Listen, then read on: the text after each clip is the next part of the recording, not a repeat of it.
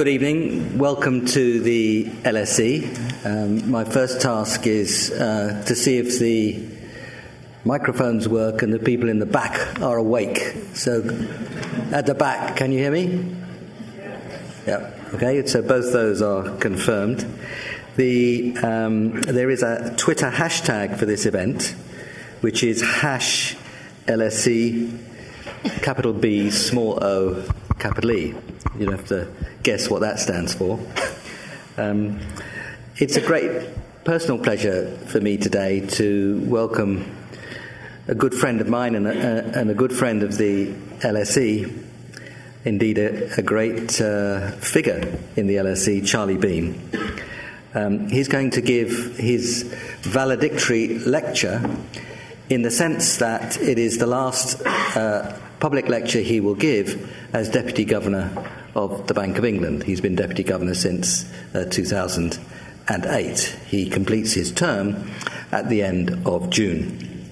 He is a visiting professor at the LSE, and uh, we are indeed hoping to see even more of him uh, after his departure from uh, the bank. It's a valedictory lecture, and it is a valedictory lecture, quite appropriately, about the future, the future of monetary policy. Now, uh, I won't say very much about uh, Charlie's background. Most of you will know him in any case, but he did um, a PhD at MIT under the great um, economist and teacher uh, Bob Solow something I shared with uh, Charlie, uh, which was being a student of Bob Solow, and as well as being a wonderful teacher of economics. Bob Solow um, was absolutely outstanding amongst economists, indeed amongst people, of knowing how to behave and to carry himself. And uh, those of you who want to know what being a decent human being is, will study with Bob Solow. And Charlie, if you'll forgive me, I think it is actually clear the way you carry yourself and behave to others that you are indeed a student of Bob Solow's. Charlie uh, was a professor here at the LSE. Indeed, we were colleagues here at the LSE in the late 80s and uh, 1990s. And then the call came from another former uh, professor of economics at the LSE, Mervyn King, to come and be chief economist of the Bank of England. So Charlie was chief economist of the Bank of England from uh, 2000 and then became deputy governor of the Bank of England in 2008 and has been on the Monetary Policy Committee uh, throughout those 13 years. So it's a special pleasure for us to welcome um, Charlie back to the LSE. It's a, an honour that you've chosen to give your valedictory lecture here at the school, and we're looking forward to your lecture tonight, and indeed looking forward uh, very much to seeing more of you. Welcome, Charlie.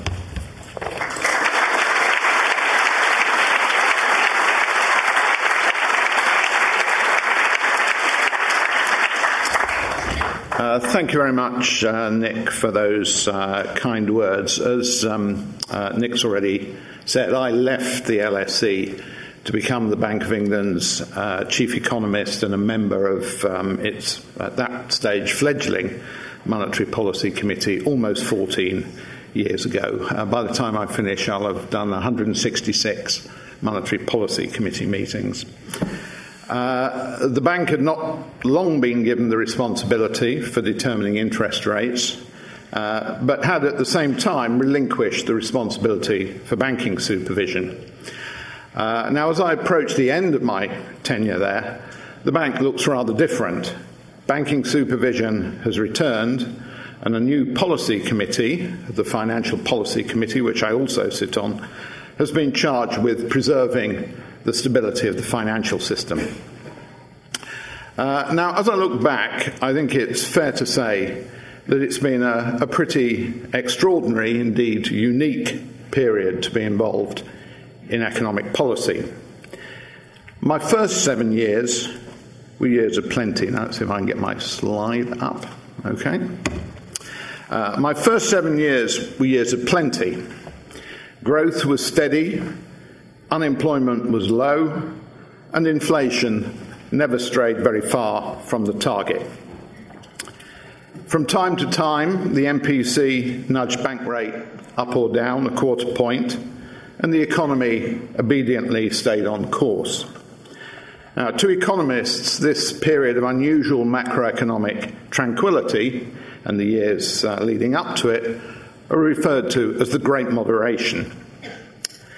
But as you can see from this chart, the second seven years were years of famine, as the Great Moderation turned into a Great Tribulation.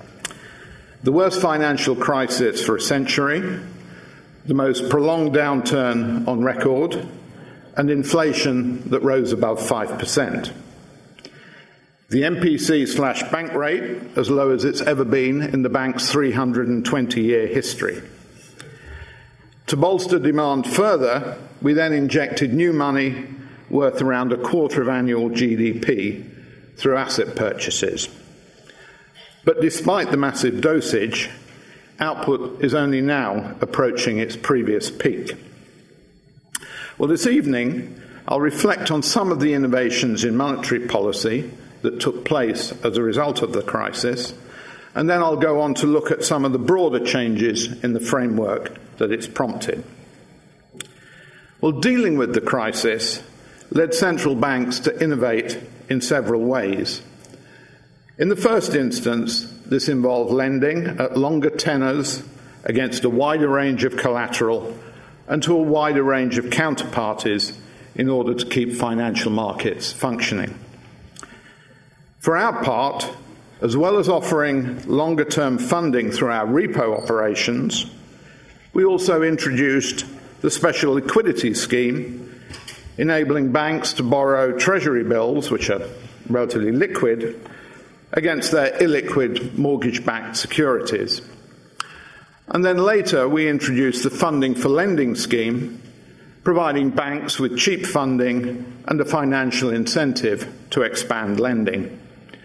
Well, some of these facilities have since been made a permanent feature of our sterling monetary framework, and others, such as the Special Liquidity Scheme and the Funding for Lending scheme, are by their nature temporary. More noteworthy from a monetary policy perspective, though, was the use of unconventional tools to inject further stimulus when policy rates approached their zero lower bound. And that took the form of explicit guidance to depress expectations of future interest rates and large scale asset uh, purchases financed by the issuance of reserves, what's colloquially known as quantitative easing. Well, let me start with forward guidance, which has particularly attracted academic interest. By holding rates lower for longer, the central bank can implement an optimal, yet time inconsistent, path for rates that boost demand today by lowering future nominal interest rates and by raising future inflation. It's time inconsistent because when the future comes, it will no longer seem appropriate to go through with the promised inflationary episode. Because policy committees cannot tie the hands of their successors, I don't believe that such time inconsistent strategies can be implemented credibly other than over rather short time horizons. Of course, all central banks provide guidance regarding the economic outlook and the factors determining policy so as to influence expectations. Several central banks, such as the Reserve Bank of New Zealand and the Swedish Riksbank, go as far as providing forecasts of their own future policy decisions. Well, until last August, uh, the Monetary Policy Committee had shied away from providing such explicit guidance, lest it be misinterpreted as a promise that was independent of the state of the economy. Instead, we preferred to provide an implicit steer through the medium of the projections contained in our quarterly inflation report. Last August, however, the MPC decided that more explicit guidance about our reaction function could be helpful. Rather than aiming to provide more stimulus, as in the academic literature, we were merely seeking to ensure that the recovery was not nipped in the bud by a premature rise in market interest rates, despite there still being a significant margin of economic slack. We said then that we would not even countenance a rise in bank rate until unemployment had fallen to 7%, subject to overrides relating to excessive upward movements in inflation expectations and to the risk to financial stability, with the latter being policed by the Financial Policy Committee. Now, we chose unemployment in part because its behaviour is directly linked to one of the key uncertainties at the current juncture, uh, namely the scope for recovery and productivity. And as this chart shows, it's been unusually weak since the onset of the crisis, and that's been for reasons we don't yet fully understand. Uh, so the dashed line here uh, gives you a picture of what would happen if it had kept on growing its pre crisis trend, and as you can see, it's actually been pretty flat since the onset of the crisis. Uh, now, if productivity rebounds as the economy picks up, uh, then unemployment would fall relatively slowly. But in that case, there would also be more scope to maintain an expansionary policy before inflationary pressures began to rise. The opposite holds if productivity growth remains weak, unemployment falls more quickly, but we would then also need to begin raising bank rate earlier. So the linkage to unemployment of the, uh, the guidance that we issued last August has the right relationship uh, to um, uh, the state of the economy. Shorter term market interest rates have moved higher since guidance was introduced, but no more so than is justified by a string of unexpectedly strong activity indicators. And there is persuasive survey evidence that businesses have both understood the message. Uh, so, this shows the results from a couple of surveys, one carried out by uh, the uh, uh market um, uh, uh, research and financial services firm, survey of companies. the bank also has a, a, network of regional agencies. They have about 8,000 business uh, contacts around the country, and they sampled a, a subset of those uh, with basically the same questions as being asked in the uh, market survey. Uh, the question was which of the following best describes how the bank's policy guidance has changed your view of when bank rate will next change. Uh, and as you can see, um, about half said that uh, it had persuaded them that, if anything, rates would stay lower for uh, longer than they previously thought. Uh, another good chunk um, uh, suggesting no change. But some positive signals there from that question. the same surveys also asked the business contacts uh, how the guidance would affect their uh, decisions. Um, so, would it make them more likely to bring forward capital spending, increase investment spending, take on more staff, so forth. Uh, and as you can see here, uh, there's some evidence that it uh, also made businesses more prepared to hire and invest. Well, in the event, unemployment fell rather faster than we expected, reaching the 7% threshold in the data release for the three months to February. In anticipation of that, in our February inflation report, we provided further guidance not only on the conditions that would lead the committee to begin tightening, but also the likely trajectory thereafter. Regarding the first question, while unemployment provides a useful conditioning variable for not tightening, the question of when to tighten needs to take account of other margins of slack as well. And these can arise in both the labour market, for instance, discouraged workers who have temporarily left the labour force, uh, and those who are underemployed, uh, and also slack that uh, is uh, inside firms, underutilised labour. The amount of slack in an economy is necessarily uh, a fuzzy concept. Um, those of you who are students here will know from your lectures that your lecturers gaily talk about potential output and output gaps and things like that. as though uh, potential output and output gaps can be precisely measured. Uh, the problem is that uh, potential output can't be observed and can be inferred only indirectly. Uh, so it's a fuzzy concept.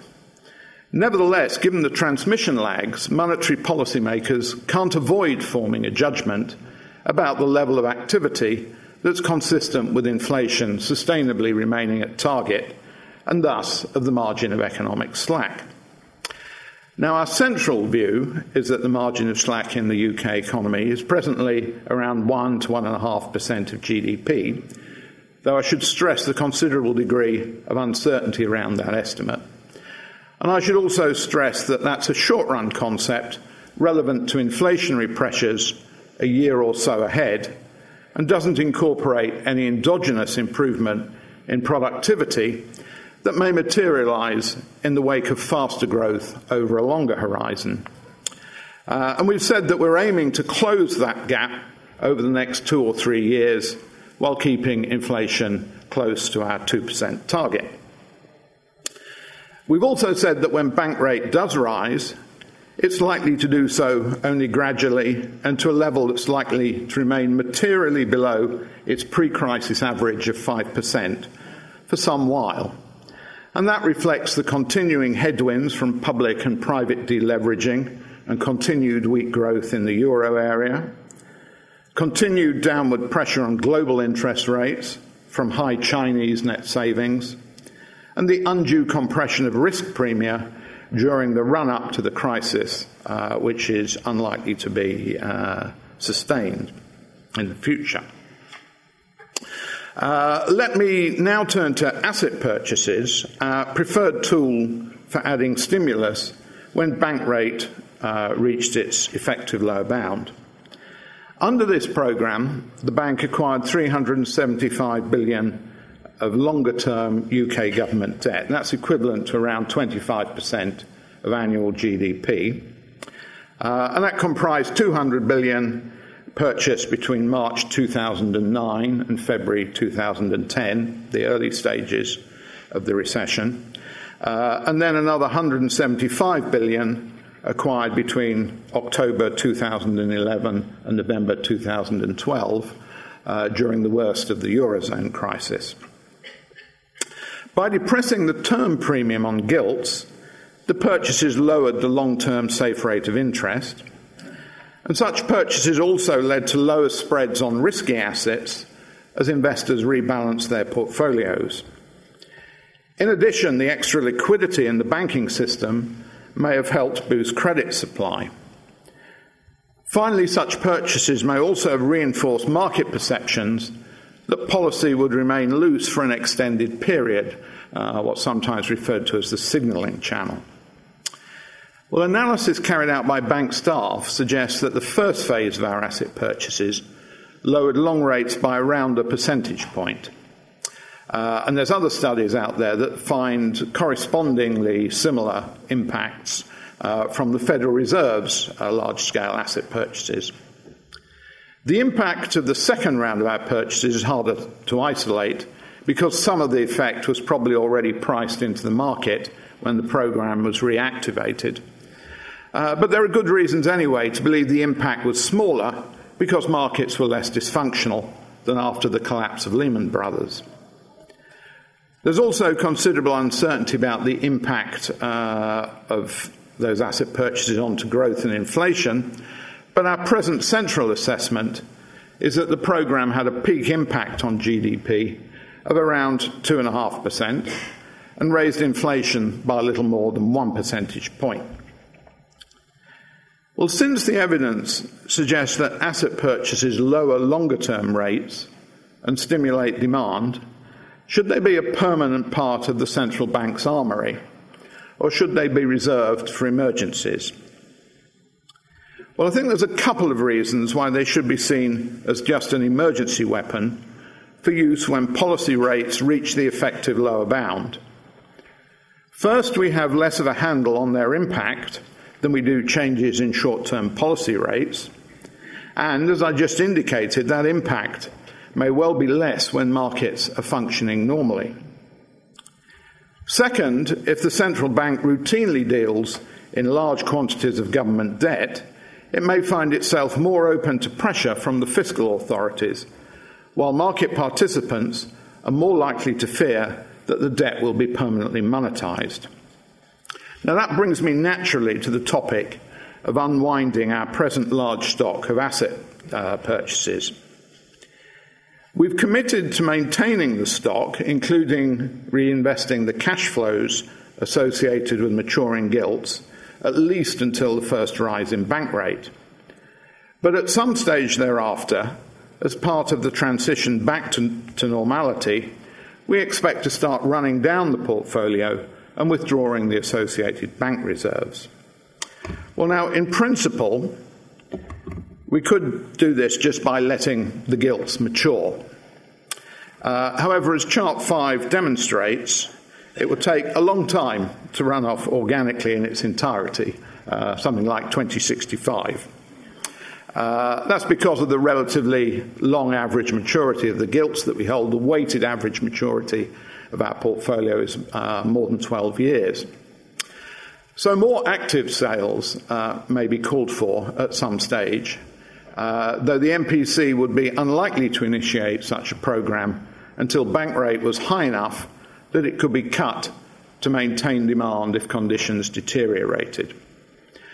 Such a program of sales could be expected to put upward pressure on yields, though by much less than the purchases pushed down on yields uh, when they were uh, initiated, because markets would be functioning more normally. In addition, both heightened risk aversion and regulatory changes mean the banks will want to hold significantly more high quality liquid assets than in the past. Uh, my next chart just uh, shows the extent to which uh, they'd uh, run down their liquid assets uh, relative to their, uh, the total size of their balance sheets in the, the years running up to the crisis. So if you go back into the 60s, depending on exactly which measure you look at, the ratio of liquid assets to total assets, uh, 10% for the narrowest measure, a broader uh, uh measure, uh, about 25%, shrunk to about 1% uh, on the eve of the, the crisis. it's risen uh, subsequently in part uh, reflecting our asset purchases and the extra reserves uh, that have been uh, injected.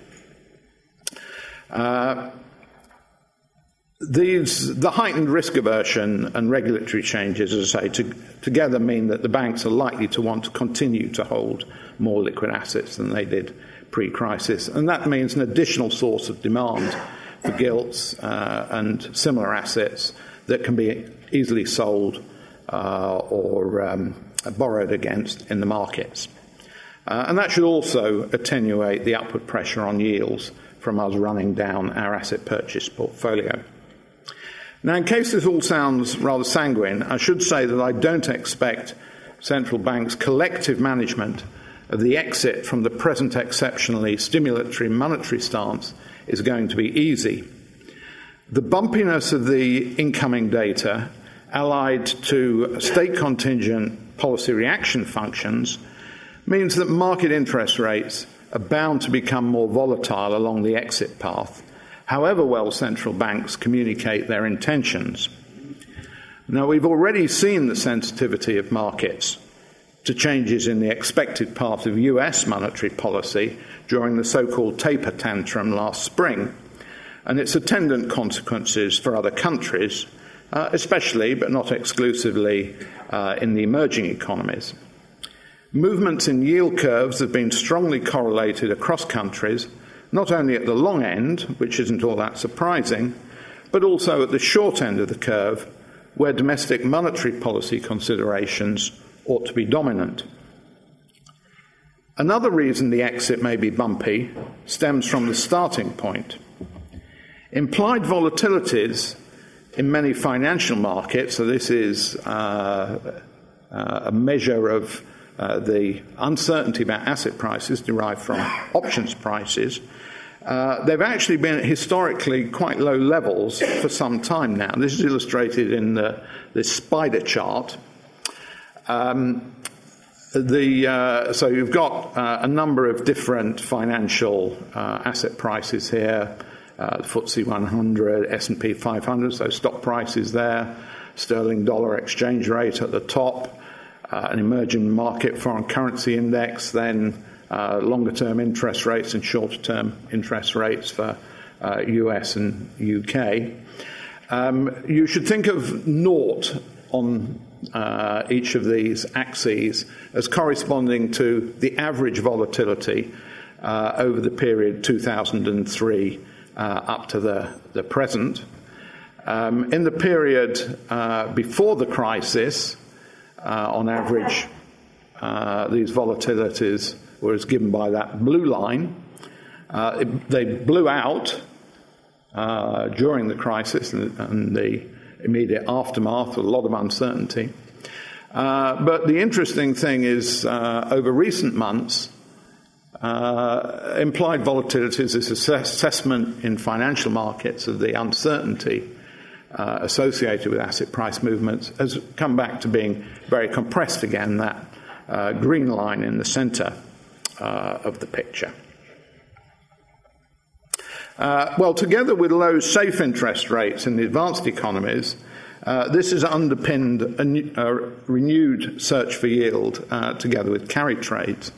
And taken in isolation, this is eerily reminiscent of what happened in the run up to the crisis. So, episodes like the taper tantrum of last spring, which produced a short lived bout of volatility in financial markets, but no major disruption, may also be contributing to a sense of complacency and an underestimation of market risk by investors. Now, it's inevitable that at some stage market perceptions of uncertainty will revert to more normal levels. And that's likely to be associated with falls in risky asset prices. Uh, and this could be prompted by uh, a range of factors, might be adverse developments in the Ukraine, uh, fault lines in the Chinese financial sector being exposed, monetary policy exit in the advanced economies, or something else. Uh, but I think almost surely uh, at some stage there will be uh, an increase in uh, these implied volatilities and the perceptions of the riskiness of the environment. So the bottom line is that we may yet encounter a few potholes on the way uh, to the exit. But the good thing is that banks are better capitalized now than in the run into the crisis. Leverage is lower, there's better visibility of counterparty exposures, and we're better placed to deal with financial institutions that get into trouble. So the risk of major financial problems uh, crystallizing in the advanced economies should be much lower those emerging economies that have financed large external deficits through the accumulation of foreign currency debt uh, may be more vulnerable, though. Well, let me turn now to the impact of the crisis on the monetary policy framework itself. Before the crisis, the conventional wisdom in central banks was that monetary and financial stability were largely complementary in nature. The maintenance of price stability would help foster stable macroeconomic conditions uh, by anchoring expectations. And the consequent reduction in macroeconomic volatility should help reduce the likelihood of episodes of financial instability. All that was necessary was for banking supervisors to ensure that individual financial institutions followed responsible lending policies, and all would be well. Well, today there's a tendency to claim that the crisis revealed a fatal flaw in focusing on price stability as the primary object of monetary policy, namely a failure to recognize that it could, in some circumstances, actually be detrimental to financial stability. While the years before the crisis were characterized by stability in the evolution of the market for goods and services, asset markets were anything but stable. In particular, there was a massive expansion in credit, particularly within the financial system in many of the advanced economies, accompanied by upward pressure on a range of asset prices, including uh, those of real estate. There was a boom in asset markets, even if there was no corresponding boom in the real economy. To some people, the relatively low level of interest rates necessary to maintain price stability was instrumental in generating this boom in credit and asset prices by encouraging an aggressive search for yield.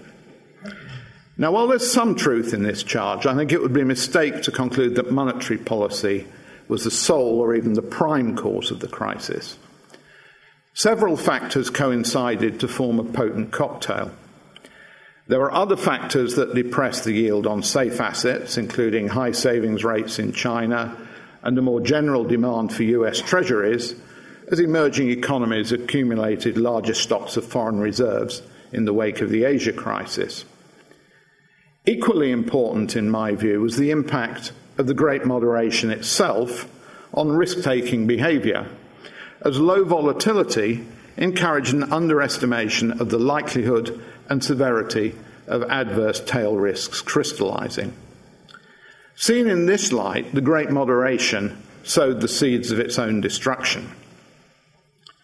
On top of this, of course, there was a litany of microeconomic features that aggravated the crisis, including the development of complex securities that were impossible to value in stress conditions and connected financial institutions in unexpected ways, disguised leverage through the use of securitization vehicles whose primary aim was regulatory arbitrage, remuneration packages encouraging positions that generated decent returns most of the time but high losses in some states of the world, excessive reliance on credit rating agencies, defective risk management, weak funding structures, and insufficient high quality bank capital to absorb losses.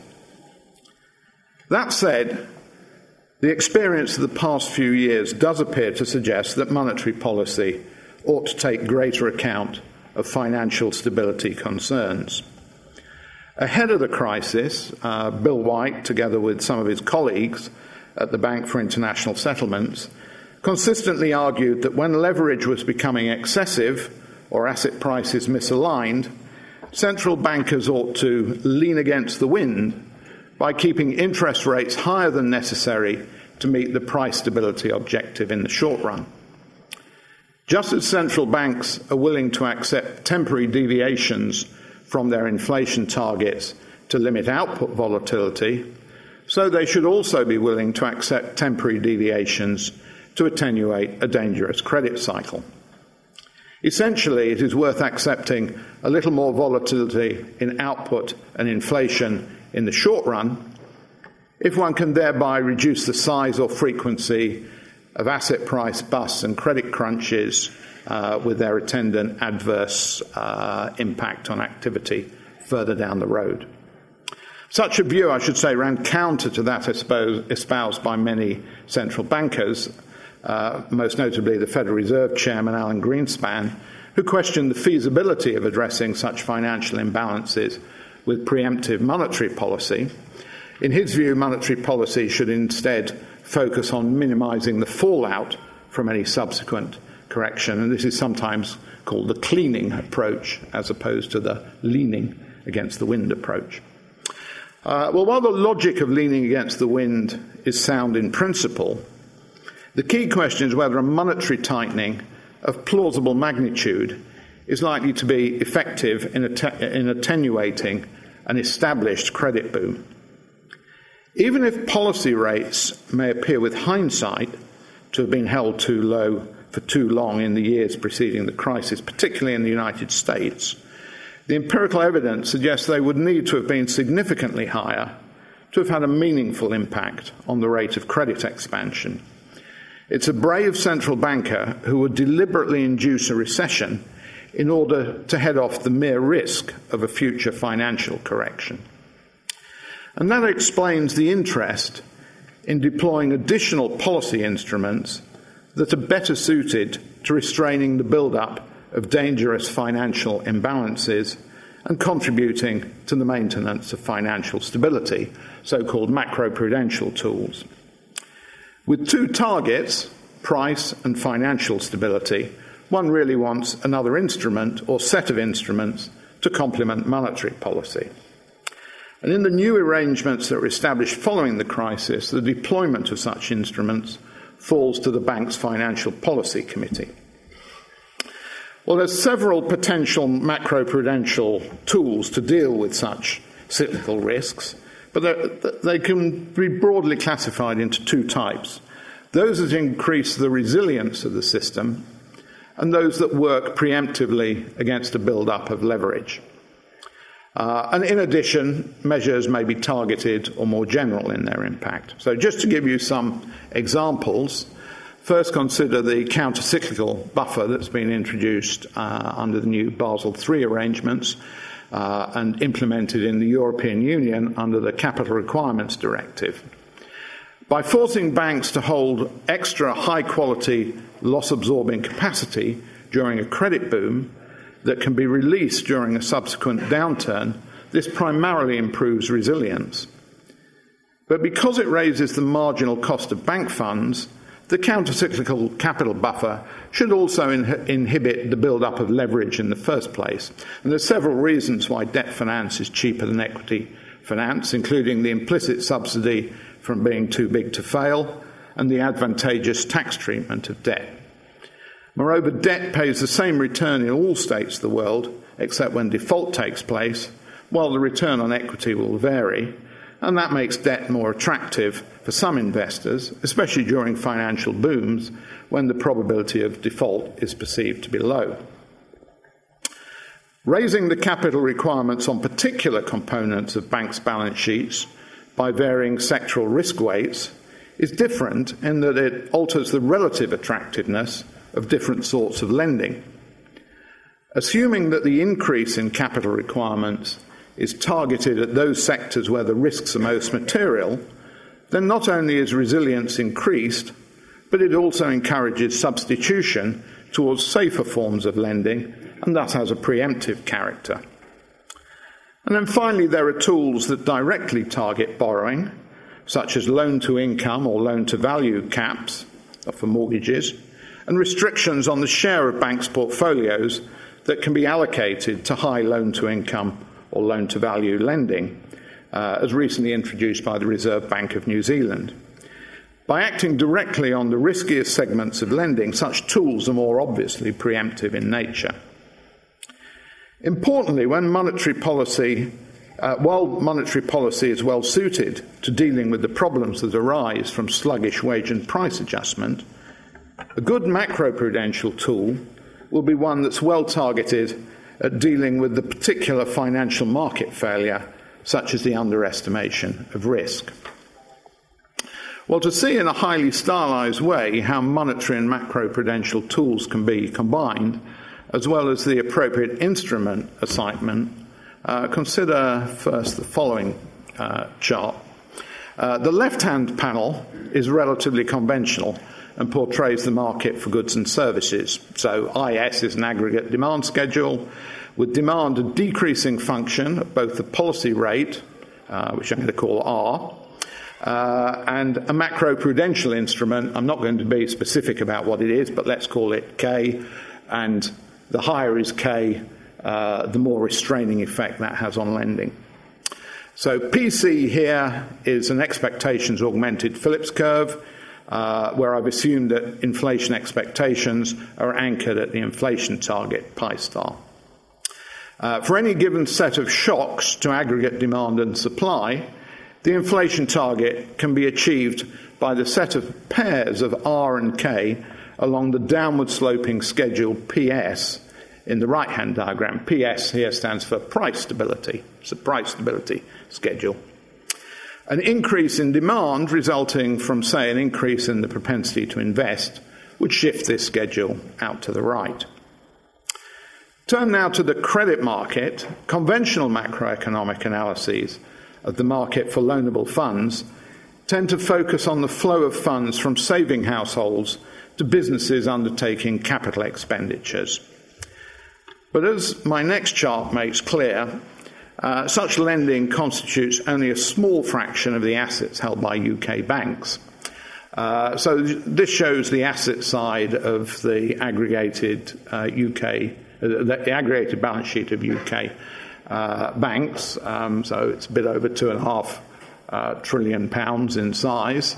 Um, loans to businesses for investing in machines, capital equipment, is that sort of dark green bit in the middle.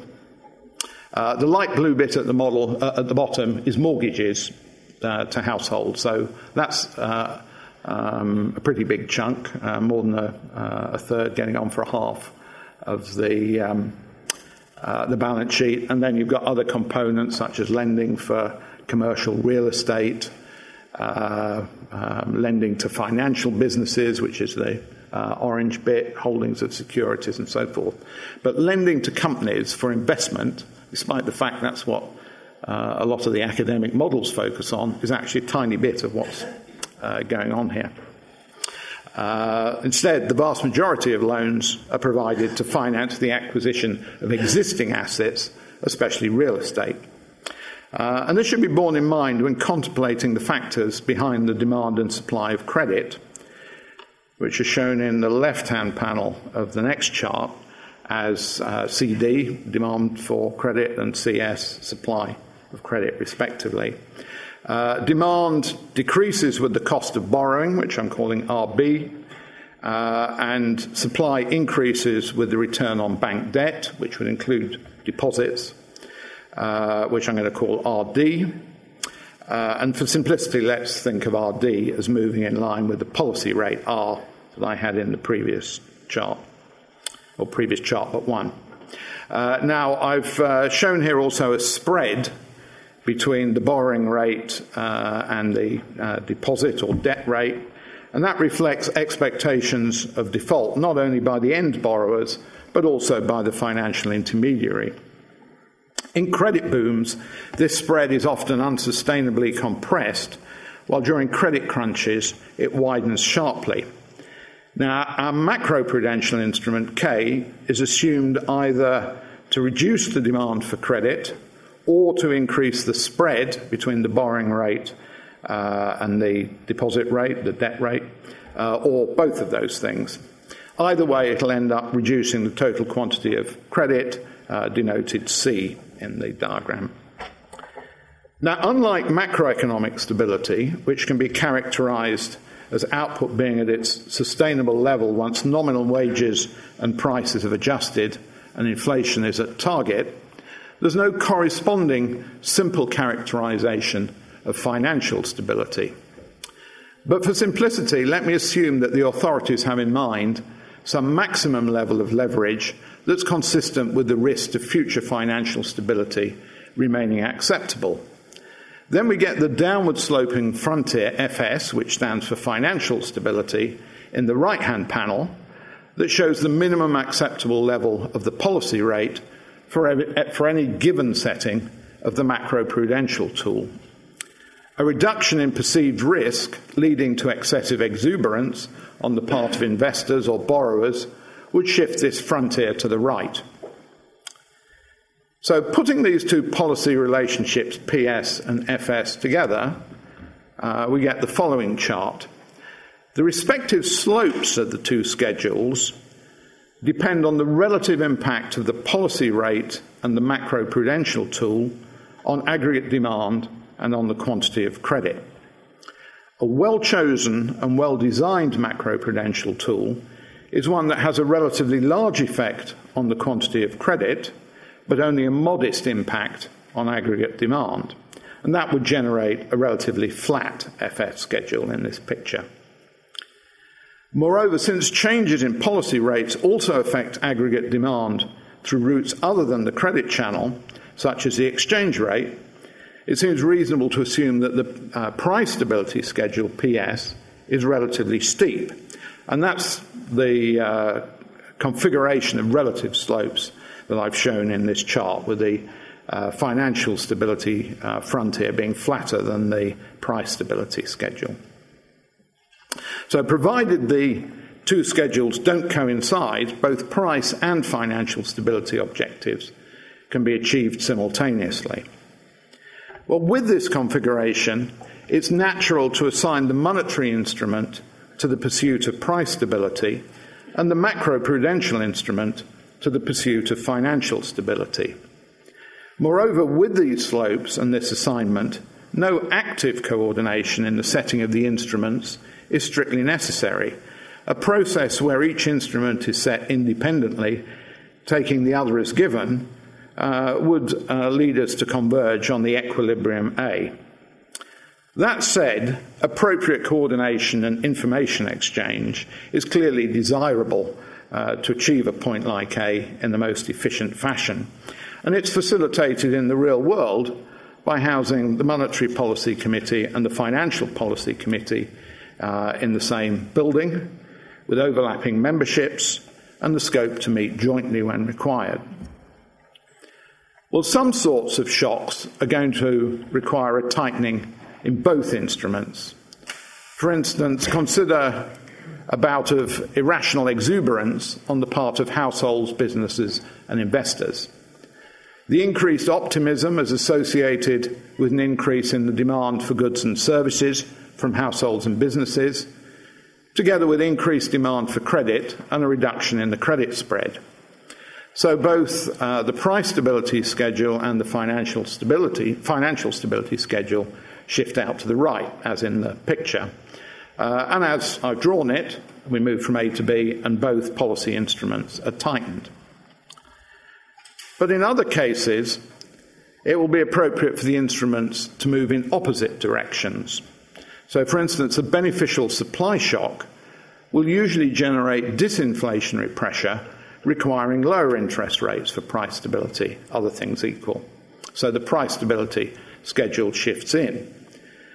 But it may well also encourage increased borrowing and a compression in spreads, leading the financial stability frontier to shift out.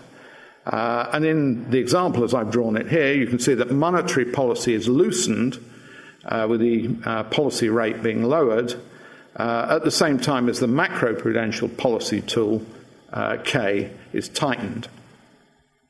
Well, superficially, this would look as if the monetary and macroprudential policymakers uh, are at odds with each other. Um, and here I'm going to recall uh, a cartoon that was in the Times uh, a couple of uh, weeks ago, which sort of embodies uh, this view. As you can see, it has uh, the governor. It's not a very good likeness of him, I have to say, sitting astride a push me pull you, with the Monetary Policy Committee holding rates low, uh, but the Financial Policy Committee talking about uh, introducing uh, constraints on mortgages, mortgage rules, or whatever. What I think the analysis that I provided shows is that it may be perfectly appropriate for the two instruments to move in different directions from time to time. It's not symptomatic of the policies being at odds with each other, it's a rebalancing in the mix. Now, there are somewhat, uh, there are um, uh, important qualifications to this somewhat uh, Panglossian view of the ability to maintain both price stability and financial stability by assigning monetary policy to the former and macroprudential policy to the latter. Compared to the impact of changes in interest rates, we've relatively little experience of deploying macroprudential instruments and there'll often be scope for those affected to work out ways to circumvent them, including by moving activities outside the regulatory perimeter. as Federal Reserve Board Governor Jeremy Stein noted recently, monetary policy may be a blunt tool for addressing financial stability risks, but it does have the virtue that it gets in all of the cracks. So there may well be times when monetary policy is the only game in town uh, for guarding against incipient uh, financial stability risks. In that case, we're back in the world where monetary policymakers need to be prepared to consciously lean against the wind by deliberately undershooting their inflation target in the near term in order to reduce the likelihood of something nastier happening further down the road. Well, this thinking has now been embodied in the Chancellor's remit for the Monetary Policy Committee, which sets our objectives each year. Uh, so the remit letter uh, uh, presently notes, uh, quote, circumstances may arise in which attempts to keep inflation at the inflation target could exacerbate the development of imbalances that the Financial Policy Committee may judge to represent a potential risk to financial stability. The Financial Policy Committee's macroprudential tools are the first line of defence against such risks, but in these circumstances, the Monetary Policy Committee may wish to allow inflation to deviate from the target temporarily. And the remit also directs the Monetary Policy Committee to have regard for the actions of the Financial Policy Committee and vice versa. Well, I open my remarks tonight by observing that my time at the bank has neatly fallen into two halves. Seven years of unparalleled macroeconomic stability have been followed by seven years characterized by financial instability and a deep recession. It was a salutary lesson for those, like me, who thought we had successfully cracked the problem of steering the economy and highlighted the need to put in place an effective prudential framework to complement monetary policy. Policy making today, consequently, looks a much more complex problem than it did 14 years ago. Well, in Genesis, uh, following his interpretation of Pharaoh's dream, Joseph is made the most powerful bureaucrat in Egypt. Um, Mark perhaps. Uh, in which position he ensures that enough grain is hoarded during the seven years of plenty to provide sustenance during the seven years of famine that followed. That's a parable on the value of prudence, and central bankers in future would do well not to forget it. Thank you for your attention.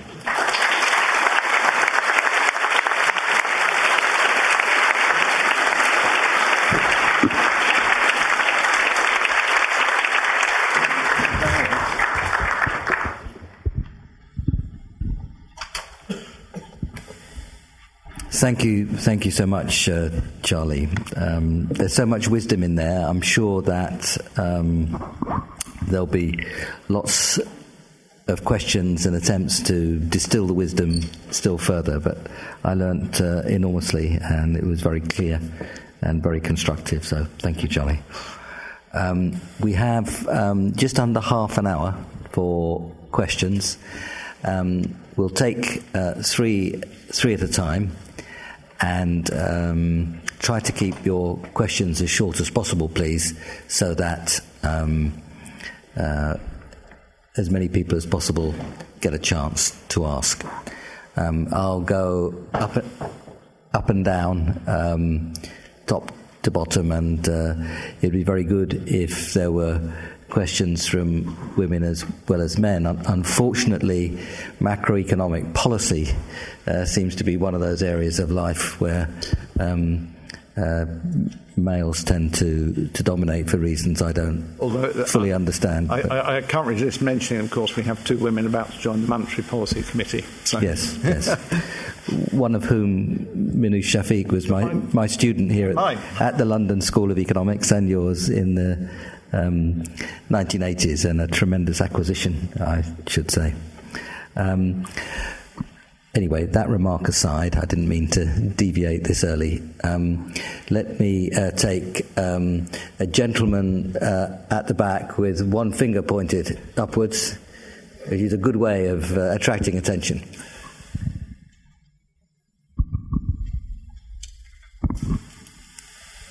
Hello, good afternoon. Um, my name is Moya, and I'm at UCL. I study mechanical engineering with finance. Um, I did um, understand the reasons why um, rates are still low in, in the UK, but I was thinking, considering everything in the UK is tied to the interest rates, so with derivatives and um, house prices and mortgages, um, for any consequential increase in base interest rates, how do you intend to communicate with um, more of the fund managers because they could have explosions of basic ri- basis risk, um, and how would you go about that? Thank, thank you, and uh, th- thank you for giving your name uh, affiliation at the beginning. Um, let's keep that up, gentleman in the white shirt, just here. Hello there. Um, my name. Hello there. Um, my name is Edward Donati. Um, I work at a fund manager's around the corner, um, and uh, I just have a question about one of your early charts, uh, which was about productivity in the UK. Um, would you? Is it fair to say that the growth of the growth rate of productivity pre 2007 was normal, or I suppose to what extent did the provision of credit or excess credit fuel the rise in productivity pre 2007? And if that is the case, do you think it's possible to um, get productivity increases in a deleveraging cycle? Uh, the gentleman right at the front, upstairs, and then we'll turn we'll turn to Charlie for first round of responses. Hi, uh, Pete Comley, finance author. Um, a question almost picking up the first one, really, over rates remaining low in the long term. What's the longest you think they might stay low? Ten years? Twenty years? Thirty years? Right. Okay, well, um, the, the, the first question, which, if I understood it right, was about how we would communicate um, uh, and manage uh, raising rates. Um, market participants, um, and indeed uh, agents generally, obviously crave certainty. They would like to know um, exactly what's going to happen. What, what they love is a promise from us. Uh, unfortunately, that's not the very sensible way to run policy because the appropriate setting of interest rates must depend on what happens in the economy. And we don't have a crystal ball. We don't know what's going to happen in the future. Uh, I've been surprised enough times uh, in my um, many years forecasting um, uh, to realize that. And there's many things that we don't understand about the evolution of the economy. So the, the best that we can aspire to is to try and make people understand what determines our policy decision in the jargon, our reaction function. Uh, that's what we were trying to do in a simple way uh, with uh, the first version uh, of our guidance. The, I mean, the, problem is that the, the, things that we look at, uh, there's a huge range of them, and uh, the art of policy making is drawing out a picture from lots of different conflicting, noisy indicators. So it's not something where you can uh, write down a simple expression that says, if this happens, then uh, something else will happen to the policy rate. But we do, we do hope by uh, trying to be as transparent as we can be about our assessment of the economy, um, how we're interpreting events and what sorts of things we're responding to, that that will give um, uh, market participants a better, uh, a better handle on what is, is likely happen to, uh, to policy rates going forward. Uh, now, to leap to the, uh, the final question about how uh, long rates will remain low. Um, that's a difficult question uh, to answer. I mean, we, have been uh, quite clear uh, when we talk about rates staying uh, low into the medium term. We're not talking 10, 20 years ahead. This is a sort of uh, beyond our normal forecast horizon. So you're talking about three or four years ahead. Uh, and that basically reflects the fact that we think that some of the forces which have essentially driven uh, the equilibrium level of real interest rates around the world to low levels are going to persist for some while. One of the striking features in the years leading up to the crisis was this downward trend in real interest rates. And this had nothing to do with monetary policy, uh, except you know perhaps in the very latter stages of it. It's reflecting real things like high Chinese net saving, um, uh, uh, similar factors. Uh, now, in the crisis it, itself, the equilibrium real interest rate would have moved down very sharply as economies are starting to recover, so it's moving uh, back up. Uh, but nevertheless, it's still at pretty depressed levels. And because we think um, uh, deleveraging by both private sector agents, banks, households, uh, and the public sector for that matter is going to uh, be continuing for some while. Uh, we, we, think that um, China is likely to be a net saver for some time. Further down the road, uh, you may well find that there's reforms to uh, safety nets there and the financial system that uh, lead that to change. But at least for the next few years, it's likely to continue to be a net saver. Uh, and also the, the fact that uh, the, if you're looking at risky uh, in, interest rates on risky assets, um, the risk premia were probably artificially compressed pre-crisis, people underestimating risk. Um, and although they appear to be quite low at the moment, I wouldn't have expected that to be sustained uh, in the future. And that in itself will put downward pressure on the safe rate of interest. So you've got these sorts of forces which are uh, together pushing down on the uh, what economists refer to as the, the neutral uh, real rate of interest. And we would expect that, you know, gradually probably to um, uh, edge up, but uh, as I say, for, for, the sort of time frame three to five years ahead, uh, we would expect it to be materially lower than it was in the, the pre-crisis uh, period. Uh, the second question about uh, productivity growth and was the pre-crisis productivity performance normal? Uh, I think the first thing to say is, I mean, there are potentially measurement issues here.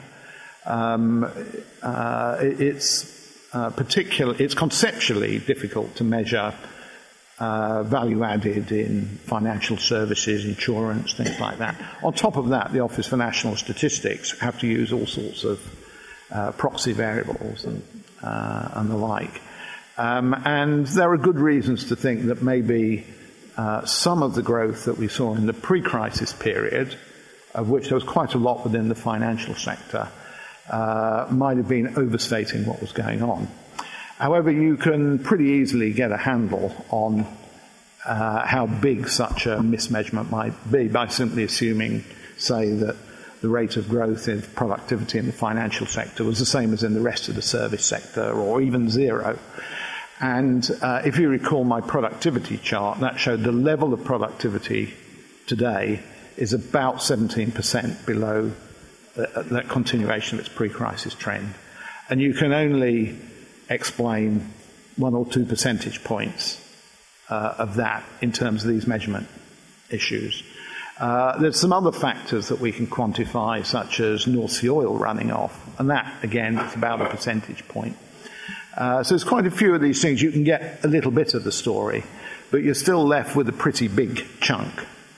Uh, now, we think a, a, good part of that chunk that's left is associated with the impact of the financial crisis, because uh, one of the features of the financial crisis tends to be that banks uh, um, become loath to foreclose on uh, loans because of the uh, um, non-performing loans because of the uh, potential impact on their uh, their balance sheets. There's a tendency to keep zombie companies alive, if you like, uh, and also because of the um, difficulty of getting funding, they may also be less inclined to extend loans to new businesses that have uh, good investment prospects. So you get an impairment in the allocation of capital. Uh, and what one would hope is as the economy picks up, the, the sort of process of creative destruction that is a normal part of capitalism will start operating a bit better. Uh, and that's one of the reasons for expecting some of that investment shortfall to be made up. Uh, another reason why productivity has been depressed is investment uh, has been depressed for the last few years. That means capital accumulation uh, has been lower. Also, there may be less work, learning by doing, the labour force, and so forth. There, there, there's lots of potential stories that we have out there, but what we don't really have is a complete story where we can quantify each of the, the, various elements. But in answer to your question, is part of it associated with the financial crisis and the aftermath? Almost certainly, yes. Uh, a gentleman with the beard right in the back row. Oh, sorry, I meant the one next to you who's been even more also patient. got beard. There's more than one beard in the back row, but don't worry. Uh, it's Richard Edgar, the uh, first guy. you, you, will, you will get there. Hi, uh, Rahul Snankina, MLP. Thank you very much for a very interesting presentation and giving us another framework on with which, with which one I think can look at the decisions you guys face on monetary policy as well as financial stability. Which leads me to my question, and it's actually two pronged. The first one, the first part is more about do these, given the, car, the, these current macroprudential tools which you have identified and talked about, do you think that macroprudential policy now gives the MPC uh, more time to keep rates easy for longer? And I guess that leads me to the next question, which is. It, it, I think one question, Sasufi. Yeah. Uh, okay, and the, the, the, the other bearded gentleman in the back row. Thank you.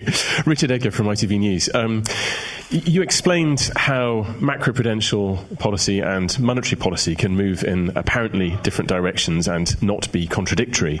Um, but I'm wondering is it possible for the um, FPC to impose uh, macroprudential um, uh, policies on, that act on the housing market, say, at the same time as Help to Buy is stimulating that self same market? And uh, lady uh, upstairs.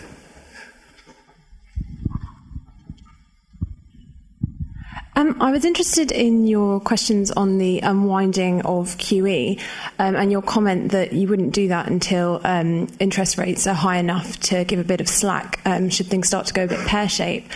Um, but slightly contradictory with your comments later that actually the um, equilibrium rate of interest is going to be much lower for longer. Um, and I wonder what level of interest rates is high enough to start raising QE and when you think we might get there. Right. Um, okay, the, the first two questions, which uh, are, are, slightly uh, related. Um, firstly, does having effective macroprudential instruments uh, essentially give more room for, for maneuver with monetary policy? The answer is yes. Uh, if you only have one instrument and you compare uh, and you're concerned about uh, price stability and financial stability. You're, you're having to try and hit some mix of them. Uh, and essentially, the, if you like, the, uh, the Bill White argument, the leaning against the wind argument, is an argument that applies when you've really just got one uh, instrument. Um, financial instability can create a very nasty volatility in output further down the road. So it makes sense to um, accept more volatility and output inflation in the, the short run. If you've got an effective macroprudential instrument that can uh, allow you uh, to head off the financial imbalances that are growing, leaving you with a monetary policy instrument to be targeted at the, uh, the inflation and output objectives. Um, uh, so, uh, effective application of, uh, of macroprudential tools, in principle, does leave monetary policy uh, free to, uh, to be accommodating longer to support the recovery.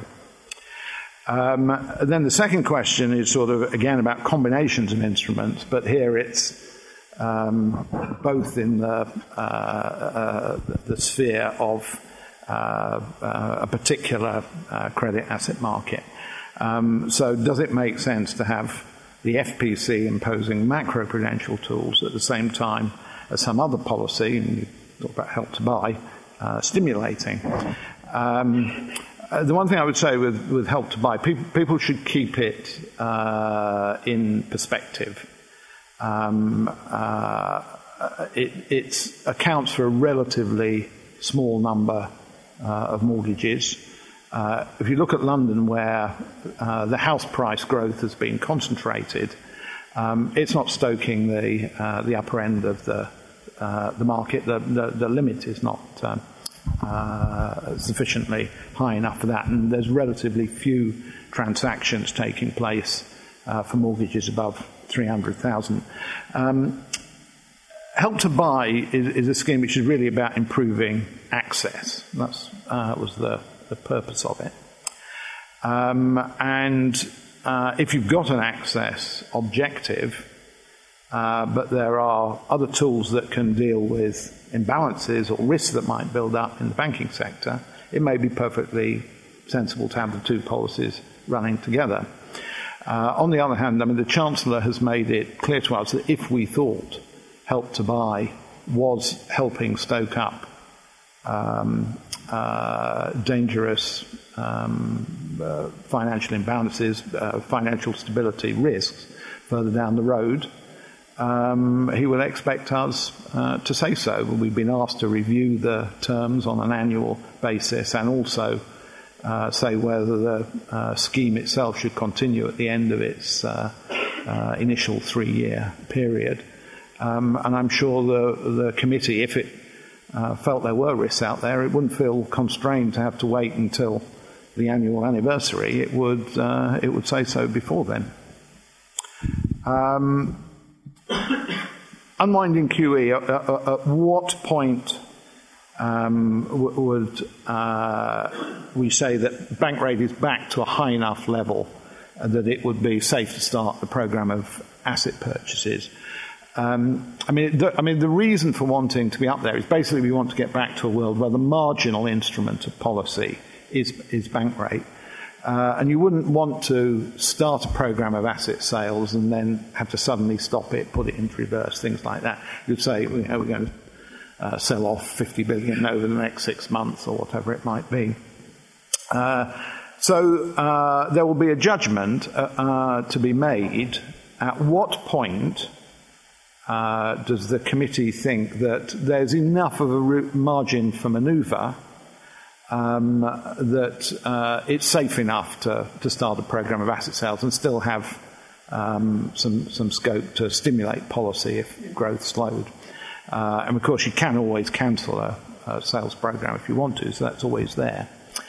Um, and um, you know th- that will be a judgment that uh, the committee will have to take in the future. I mean, it's not something we need to uh, decide, uh, obviously, at this point. I won't be around to be part of the committee that makes that uh, decision. But if you think about how much interest rates, bank rate varied in the pre crisis period, it was uh, about plus or minus two percentage points around its average. So um, that's a sort of normal uh, cyclical variation. Um, and maybe uh, you want something of that order, maybe not quite as big as that. Um, so, uh, but as I say, my, uh, uh, my colleagues will take that decision in due course. Thank you, Charlie. A gentleman in the front row um, and then lady second row, and then Danny. Thank you. Uh, good evening, Mr. Mr. Bean. Thank you for, for your uh, presentation. Well document, well presented. Uh, Mr. Bean, uh, I've, here, I've, lived here some, some while in this country, and I feel uh, uh, that the approach to the economy in this country has been farcical. It, it is years and years going, been bust and boom, boom and bust, and there's never been any, any, any planning. When you compare and contrast the wasted uh, uh, oil resources from North Sea and contrast that with what happened to in uh, Norway. When we when we talk about developing countries, we quite conveniently we omit to mention what happens in Germany, how it's booming, or what's happening in Japan, where it can sustain a, a deficit for a long time. I call the economy in this country a casino economy, where you can make uh, uh, money just could could you get uh, your question, please? At, at a whim. We in this country now are dependent on looted money from the Middle East, from looted money from Russia, looted money from other countries. we have the Qataris, the Kuwaitis, the Dubai sustaining our economy. Please, sir, do you, do you have a question? Yeah, the question is what controls have we got against these uh, the, these uh, individuals who are bringing money without the consent of their own people bringing to this country? And finally, please, would you tell me uh, a question, answer me a question, which is the Conservatives keep on uh, throwing at the La- Labour Party as to the amount of gold bullion which was sold. Uh, nobody's been able to assess how much was sold and whether it made any difference to the economy. Thank you very much. Thank you. Um, lady behind. Cheryl Schonhardt-Bailey, of the LSE. Um, in thinking about the uh, recent discussions in the Treasury Committee with regard to uh, central bank transparency, I was just wondering if you might share your views as to both the wisdom and the viability of publishing the verbatim transcripts from the Monetary Policy Committee meetings and possibly also the FPC meetings with, with certainly a, a, some sort of lag, time lag. Thank you, Danny.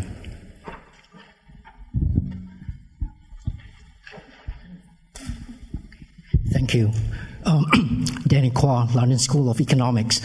Charlie, um, someone once said of the crisis, a crisis is a terrible thing to waste. And you have shown us splendidly how the Bank of England and yourself, monetary policy, have adjusted to the crisis, the things that we have learned from there. It is very impressive. But in your comments about what the financial markets are still doing, the complacency, the response to messages that you are giving, I wonder if you are also telling us that the private sector has actually not yet taken the right lessons from the crisis. But either way, what do you consider to be the most important lesson the private sector, financial markets, uh, banks in general, have taken from this crisis? Thank you. Okay, um, the the, the, first intervention, which touched on uh, a lot of issues. Um, I mean, uh, one general point uh, I should make uh, is to stress that um, monetary policies and financial stability policies are just a tiny part of the whole range of policies, both economic and non-economic, that uh, uh the sort of public authorities uh, take. Um, and um, you know, one certainly can't expect monetary policy uh, to address real problems uh, of the uh, economy. Um, for instance, the housing market. Uh, the governor at the, um, the weekend was being very clear. We can't build a, a, single extra house if the fundamental problem is not enough houses relative to the number of households uh, that, or the, the, demand for houses. The only way can we solve that is by building more houses. Um, uh, uh, you, you uh, touched on issues about um, uh, flows of money, particularly sort of looted money. I mean, insofar as um, the uh, government um, identifies um, flows of money that it wants to restrict, uh, one of the things that the Bank of England is tasked with is actually policing uh, so, for instance, there were sanctions on Iran, uh, the sanctions on Russia, on some Russian individuals at the moment, uh, we would have to be involved. We're involved in actually uh, policing those, but we're not obviously the agency that decides to do that. That has to be in the realm of um, uh, the political uh, powers. transcripts and all of that. Um, I, I, have to say, I'm not a, personally a, a, huge enthusiast uh, for transcripts uh, in general um, because of uh, the potential worry that it actually changes the nature of the discussion that you have. Our monetary policy committee meetings, particularly on the Wednesday afternoon, is very free flowing um, with people interrupting each other. And you know, if you li- if you listen to a recording, it, it, would actually be quite difficult to follow because you wouldn't know who was speaking and who was interjecting, and the conversation bounces around from one topic to another. And that's when we're discussing uh, the data and what's going on in the economy and, and so forth. Um, and uh, the concern is that that sort of free flowing discussion, if you know it's going to be transcribed, uh, you, uh, you end up coming with pre prepared statements, and there's some evidence um, from what happened in the Federal Reserve, which you, of course, have documented, uh, that um, uh, I think it's the, isn't it the average intervention in the, uh, the 70s is about 80 words per person. Um, by the time we're into the Greenspan years and transcripts were being published, it was 250 words. Uh, and that's basically because uh, people are coming with pre prepared statements that they read out. You don't really get a, a discussion. Uh, and actually, I think one of the big values uh, of having a committee like the MPC is having a, a, genuine discussion about what's going on and learning from your colleagues. Um, and it should be said that actually the MPC is only one meeting in what's a sequence of meetings. We have forecast meetings and things like that. And actually, ha- having the transcript of just one bit of a, a sequence may not always be terribly fruitful. We, you know, we are often referring to things that we've discussed in some other meeting, um, and somebody reading a transcript would say, oh, what does this mean? Um, there may be a bit more scope um, for the when we actually take the decision because that's a bit more uh, structured the way we conduct ourselves on the Thursday morning, and people there usually have come prepared with something that brings together their, their various views. Um, importantly, I think, I mean, transcripts, they're not really part of anything to do with transparency. There may be some to do with accountability, uh, and you know, they may be of interest to historians in the future. But when people talk about transparency, um, for me, that's something about explaining current policy decisions, and so it's real time. It needs to be immediate. Um, and um, uh, I certainly uh, would not think it would be valuable putting out, uh, if you like, a real time transcript. I mean, we spend a lot of time in our minutes, and they're designed to try and give people a coherent uh, picture of what uh, we concluded at the meeting, what was discussed, uh, whereas to, to, try and distill that from uh, a six hour recording where the conversation bounces around all over the place. Uh, I'm not sure it'd be terribly, uh, terribly fruitful. Anyway, I mean, we have invited Kevin Warsh, who used to be on the uh, who used to be a Fed governor, uh, to give us an independent view on this, and he'll be reporting later on uh, this year, and uh, no doubt the committee and the bank will decide what to do in the light of that. Uh, finally, Danny's uh, question, sort of never waste a crisis, and have the, has the private sector taken the right lessons? I mean, the, the, the, the biggest single lesson to take from the crisis is much nastier things can happen than you can envisage.